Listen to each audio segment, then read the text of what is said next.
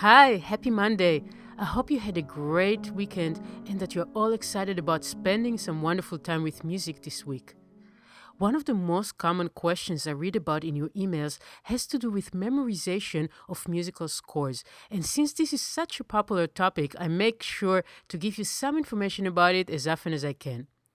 Today, I wanted to address the question of how to memorize music that repeats itself with only slight variations.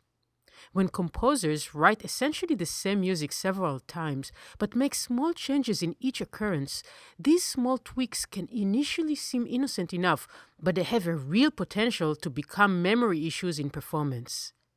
This is because our physical memory cannot tell where we are in the piece, and it can easily send our fingers in one direction when, in this particular version of the music, they are supposed to go elsewhere. Or we can be so involved at the present moment making music that we hesitate as to which repetition we are at. And in a live performance, this slight hesitation can easily escalate into a major problem.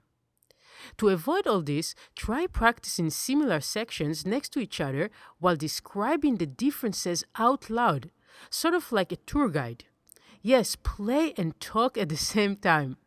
For example, as you are playing, you can say, This time there's an ornament in the left hand.